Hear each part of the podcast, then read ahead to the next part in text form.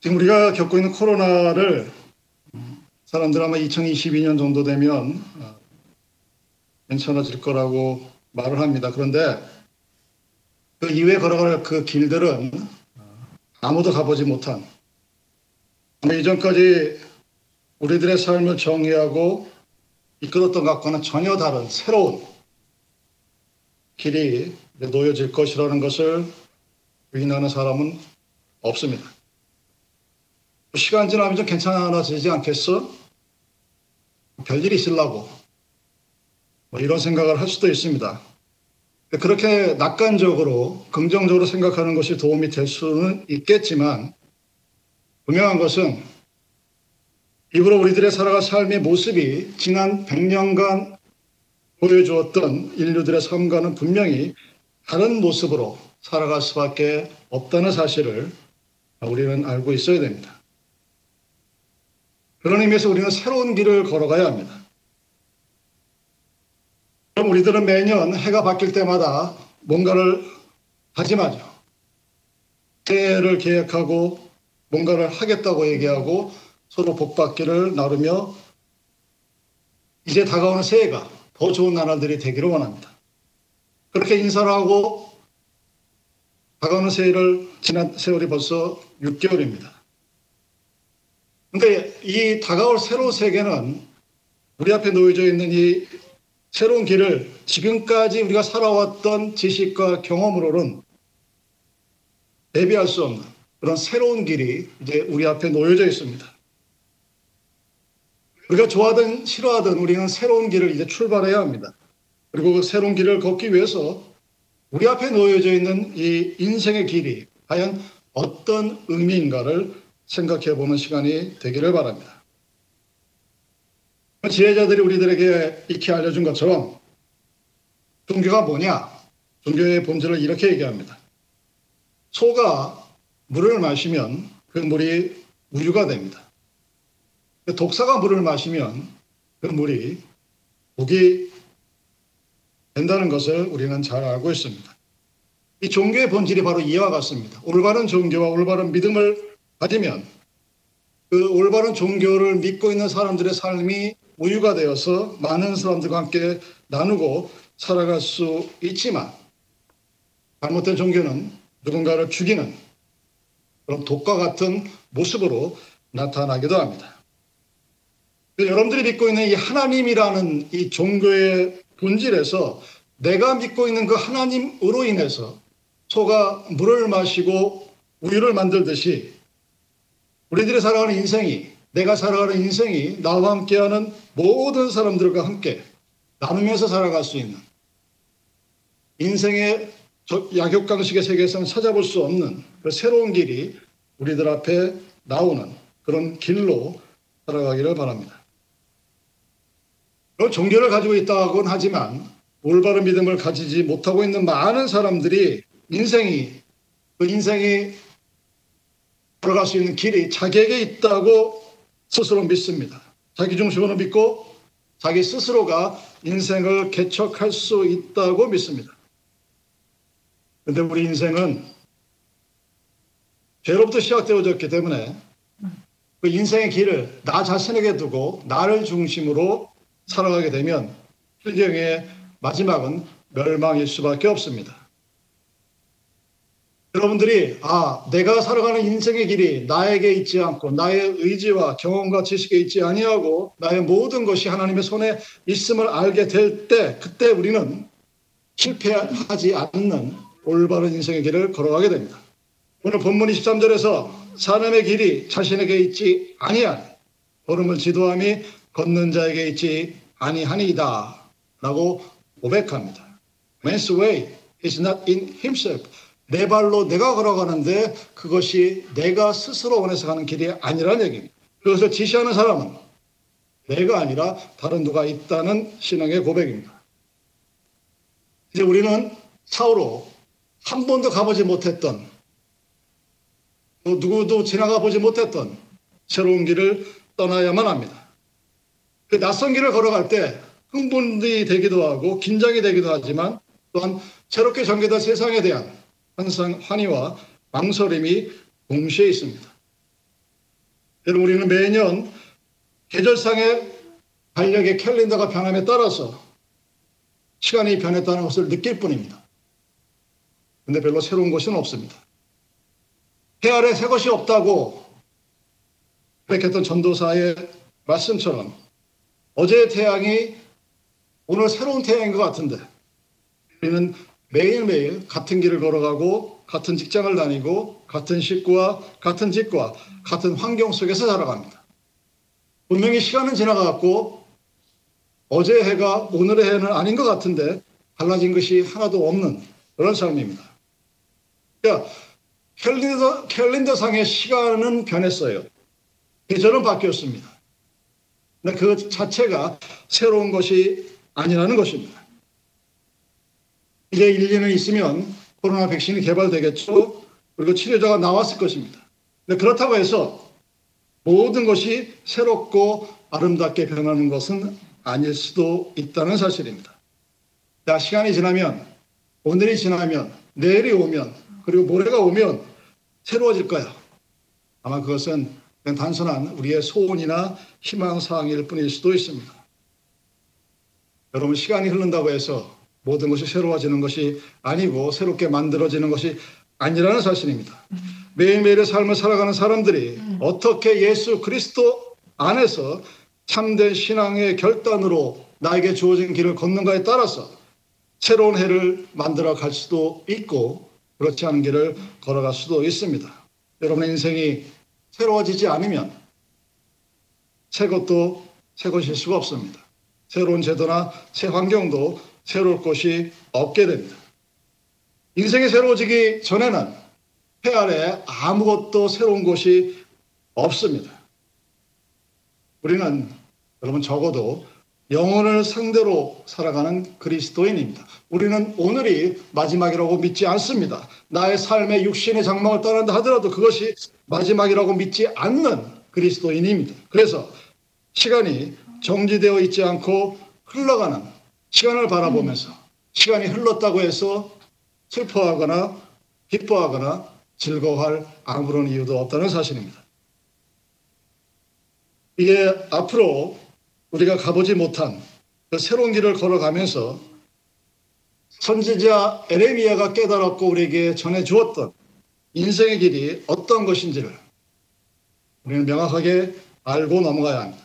그래야 내가 살아가는 인생의 길에서 우리는 예수 그리스도와 함께하는 그 승리의 삶이 될 수가 있을 것입니다. 자, 선지자 엘리미야가 오늘 우리에게 전해준 말씀입니다. 여러분, 엘리미야 선지자는 선지자가 되고자 하는 마음이 하나도 없었던 사람이었습니다. 뭐 선지자의 사명에 대한 뭐 뜨거운 끓어오르는 열정이나 하나님 앞에 주의 선자가 되겠다는 기도나 이런 것이 전혀 없었던 사람입니다. 그런데 그럼에도 불구하고 그 사명을 감당할 수밖에 없는 그 모든 것을 알고 주님의 인도하심에 순종하여서 종이 된 사람입니다. 그러니까 내가 스스로 선지자가 돼서 이스라엘 백성을 구하겠다는 뜨거운 열망이 있었던 것이 아니라 하나님의 말씀이 그 안에 들어가서 그 마음을 뜨겁게 만들어서 어쩔 수 없어서 선지자가 된 아주 특이한 상태의 천자입니다. 여러분 에레미야라는 뜻이 여호와께서 던지신 자입니다. 자기는 원하지 않았던 삶이었어요. 주전 628년에 선지자가 되었습니다. 그리고 약 50년 동안 예루살렘이 최후에 멸망할 때까지 맨발로 울면서 하나님의 말씀을 증거하다. 대단한 선지였습니다.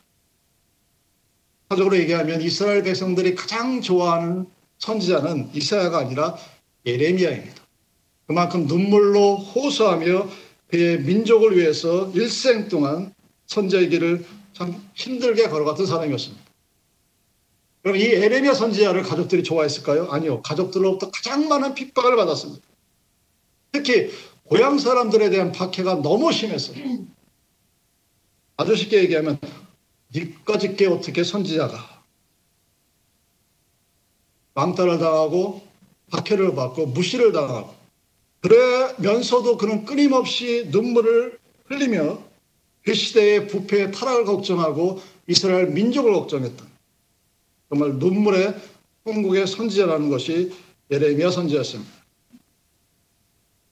예레미야가 오늘 본문의 말씀을 전하기 전까지 당시 이스라엘 백성들에게 향했던 그의 깨달음은 이런 종류의 것입니다. 하나님보다 다른 어떤 것을 두려워하는 것, 그것이 우상 숭배라는 것을 예레미야는 알았습니다.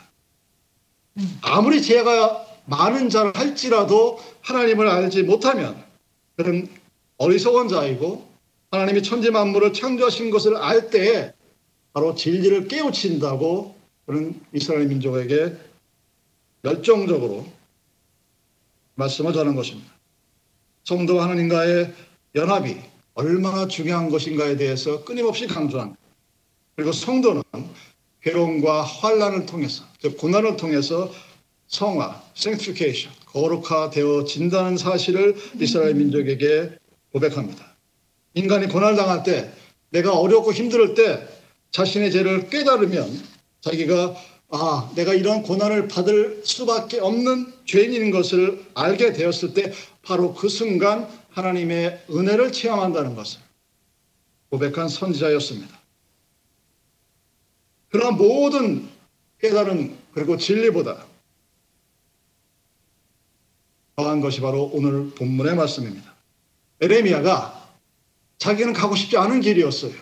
자기는 원하지 않은 길이었습니다. 절대로 선지자가 되고 싶지 않았습니다. 그리고 선지자가 되어서 고향 사람들이 그를 환대하는 것이 아니라 무시했습니다. 너까지 것이 무슨 하나님의 말씀을 전한다고 볼거리를 맞고 고향에서 쫓겨나고 자기 친척들이 제일 그를 무시했습니다. 그럼에도 불구하고 그 인생의 산길에서 그가 깨달은 것이 바로 오늘 본문의 말씀입니다. 내가 걸어야 할 인생 길이 과연 어떤 것이 즉 원하지 않은 선제 길을 걸어가면서 당했던 그 모든 것들이 자신의 계획이 아니었다는 사실을 깨닫고 자기 길을 지도하시고 인도하시는 그 인생의 길에 대해서 말씀하고 있는 것이 오늘 본문의 말씀입니다. 이름의 깨달은 첫 번째는 인생의 길, 즉 자기의 삶이 자기에게 있지 않다는 사실을 알았다는 사실입니다. 여러분 성경에서 가장 많이 나오는 말 중에 하나가 길이라는 말입니다. The way. 400회 정도가 나옵니다. 음. 패스라고 얘기하면 어디에서 어디를 갈 수 있는 그런 정해진 길만을 의미하는 것이 아니라 인생의 여정, 인생이 걸어가야 할 도리, 살아가는 방법, 진리 그런 말들을 포함한 것이 길입니다. 그래서 길을 포함하는 어젝티브, 형용사가 참 많습니다. 생명의 길, 의인의 길, 바른 길, 평강한 길, 겸손한 자의 길, 생명남의 길. 그 길을 수식하는 단어가 형용사가 그렇게 많을 정도로 우리에게 중요한 모습입니다. 근데 오늘 에레미야는 그 길을 인생의 길이라고 표현합니다. 즉, 인생이 걸어가야 할 길, 내가 살아가야 할 삶, 그것은 내 자신에 있는 것이 아니라 하나님의 섭리와 간섭 아래 있다는 진리를 예레미야가 지금 깨닫고 우리들에게 고백하고 있는 것입니다. 하나님을 알지 못했을 때, 믿음이 약했을 때는 인생길이 자기 손에 있는 줄 알 때가 많습니다. 저뿐만이 아니라 많은 사람들이 그렇게 생각들을 해요. 내가 어느 정도는 할 수 있다고 믿습니다. 예레미야도 그렇게 살았습니다. 눈물로 통곡했습니다. 왜 내가 선지자가 되고 싶지 않다는 것을 하나님께서 던지다시피 선지자로 만들어 놓고 이렇게 핍박과 고난을 당해 가시나. 그 고난 뒤에 깨달은 것이 아, 인생의 길이 나의 손에 달린 것이 아니라 살아계신 하나님의 손길에 있다는 사실을 그는 알았습니다. 하나님의 주권적인 간섭, 소위 말하는 섭리, 아, 나에 대한 하나님의 섭리가 무엇인지를 예레미야는 알았습니다. 그래서 예레미야가 깨달은 진리는 아, 구원의 종교는 나 스스로 하는 자율이 아니라 누군가가 나를 구원에 이끌게 하는 것을 깨달았던 타자주의. 그래서 예레미야가 우리들에게 확실한 길을 지금 보여주고 있습니다. 민족의 길과 신앙의 길, 인상의 길, 이스라엘 민족이 걸어가야 할 길, 내 삶이 걸어가야 할 길, 내 믿음이 걸어가야 할 길을 우리에게 제시하고 있습니다. 우리 기독교인이라고 고백하는 우리가 이 진리를 깊이 묵상할 때 이 세상에 존재하는 모든 종교라는 이름이 종교라고 해서 다 올바른 것이 아니라는 사실입니다. 무엇인가를 믿는다고 해서 그 신앙이 다 올바른 것이라고 말할 수도 없다는 사실입니다. 오늘날 얼마나 많이 믿는 사람이 있고 얼마나 많은 교회가 한국 사회에 그리고 이민 사회에 존재합니까? 그 교회가 많아졌다고 해서 믿는 사람이 많아졌다고 해서 이 사회가 정말로 더 살기 좋고 아름다운 세상이 되었느냐 하고 질문했을 때 아, 바로 믿는 이 때문에 교회가 이렇게 변했노라고 말할 수 있는 것이 아니라는 사실이 우리를 정말로 힘들게 합니다. 왜? 많은 사람들이 인생의 길이 자기에게 있다고 믿고 하나님을 믿는다고 고백하기 때문입니다. 자기 중심으로 믿고 있습니다. 하나님을 바라보면서 성경의 말씀을 바라보면서 자기의 시각과 자기의 경험 안에서 하나님을 바라봅니다. 그리고 자기 스스로가 나의 인생을 개척하고 결단한 것이라고 믿습니다. 그러면서 하나님을 믿는다고 고백을 합니다. 그 사람의 인생의 길은 하나님께 있는 것이 아니라 자신의 발길, 자신의 마음에 달려 있는 것입니다. 오늘날 21세기 기독교는 19세기에 한바탕 흔들고 지나갔던 것처럼 자율주의를 예찬하는 교회와 사람들이 너무나 많습니다. 무슨 말입니까? 하나님은 없어도 됩니다. 내가 편하면. 하나님이 없어도 할 수 있는 것이 많다는 것을. 즉, 여러분이 말하는, 소위 말하는 그 파지티브 마인, 긍정적인 생각으로 할 수 있는 것이 너무나 많다고 하는 그것이 하나님을 찬양하는 것 같지만 하나님 없이도 파지티브 마인드만 있으면 할 수 있는 것이 많다는 그것을 찬양하는, 즉, 인간을 하나님보다 더 숭배하는 것이 오늘날 교회들의 모습입니다. 마치 고삐 풀린 말과 같죠. 너무나 듣기 좋고 들으면 기분이 좋고 가슴에 찔림이 하나도 없는 그런 말씀을 우리는 하나님의 말씀이라고 듣습니다. 여러분 성경은 우리의 심령과 영혼과 골수를 쪼개는 말씀입니다. 기쁠 때도 있고 즐거울 때도 있지만 때로는 그 말씀 하나 때문에 내 마음이 찢어지듯이 아파야 이제 성경의 바른 말씀입니다. 근데 우리는 그 말씀을 듣고 싶어 하지 않습니다. 보고 싶지도 않습니다. 그런 말씀이 내 눈에 보이면 skip해 버립니다. 여러분 인생이 죄로 말미암아 어두워졌다는 것이 성경의 말씀입니다. 죄로 말미암아 어두워진 그 인생의 길에 키를 나에게 두면 우리는 멸망할 수밖에 없습니다. 내가 여러분들이 여러분의 중심으로 성경을 바라보고 교회를 바라보고 하나님을 바라보면 그 필경은 멸망입니다. 그런데 인생의 길이 나에게 있지 아니하고 하나님의 손에 있다는 사실을 알게 되면 우리는 실패할 수 없는 그런 삶이 됩니다. 소위 말하는 하나님 중심의 신앙생활입니다. 앞으로 다가올 지난 100년 동안 인류가 경험해보지 못한 새로운 길을 걸어갈 때 여러분들이 항상 명심해야 될 것은 내 인생의 길이 나에게 있지 아니하고 하나님의 손에 달려 있다는 사실을 믿고 그 하나님에 대한 믿음을 고백하며 살아가야 된다는 사실입니다. 두 번째 예레미야 깨달은 진리는 걸음을 지도함이 걷는 자에게 있지 않다라는 이야기입니다. 길이 확실하면 인생의 길도 내가 계획하는 것이 아닙니다. 그 인생의 길을 하나님이 계획하셨습니다. 자, 그 길을 누가 걸어갑니까? 내가 걸어갑니다. 내가 걸어가니까 내가 발걸음을 컨트롤할 수 있다고 확신을 합니다. 그래서 나는 할 수 있다. 나는 믿는다. 나는 고백을 합니다. 근데 이레미야가 선지자 깨달았던 것은 내가 믿고 내가 고백했던 그 순간순간이 아니라 그때마다 하나님께서 자신의 발걸음을 인도해 주셨다는 사실입니다. 삶이 살아가는 여러 가지 모습이 있죠. 여러분들이 여러분의 삶을 바라보면서 또는 누군가의 삶을 바라보면서 아, 저 사람은 성공했네, 실패했네 했을 때 그 standard가 부패하고 불완전한 나 자신이 아니라 영원한 하나님을 standard로 놓고 바라보아야 한다는 사실을 그가 알았다는 사실입니다. 여러분, 하나님을 온전히 믿을 수 있는 사람은 인생의 걸음을 지도하시는 분이 오직 하나님 뿐이라는 사실을 고백하고 믿는 사람일 뿐입니다. 로마서 11장 36절에 만물이 주에게서 나오고 주를 말미암고 주에게로 from God, through to God라는 이 개혁 신앙의 기본이 그함으로써 우리는 하나님만을 따라가는 그분의 지도를 따라가는 것이 인생의 길을 온전히 걸어갈 수 있는 길이기 때문입니다. 그럼 종교라는 것은 단순한 라직 자체가 아닙니다. 걸음. 함께 있어야 됩니다. 그래서 아브라함 카이퍼가 종교는 사상과 삶이 동시적이어야 한다고 합니다. 랭컨 앤 워닝. logic과 life가 동시에 있어야 됩니다. 근데 우리 대다수의 기독교인들은 이 둘 중에 하나만 갖고 있어요. 여러분 생각이 사상의 길이입니다.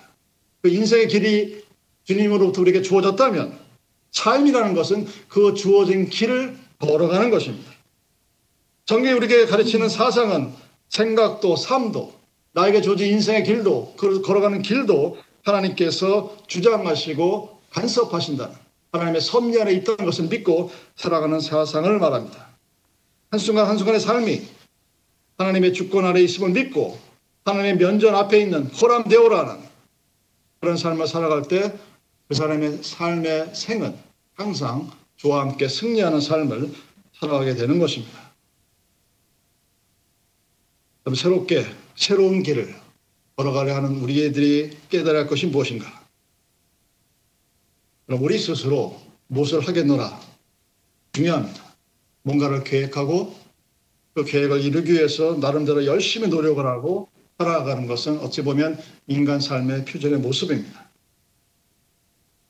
굉장히 중요합니다. 그러나 그것이 중요한 만큼 어떻게 걸어가야 하는가의 구체적인 신앙의 원리가 이들에게 있어야 합니다.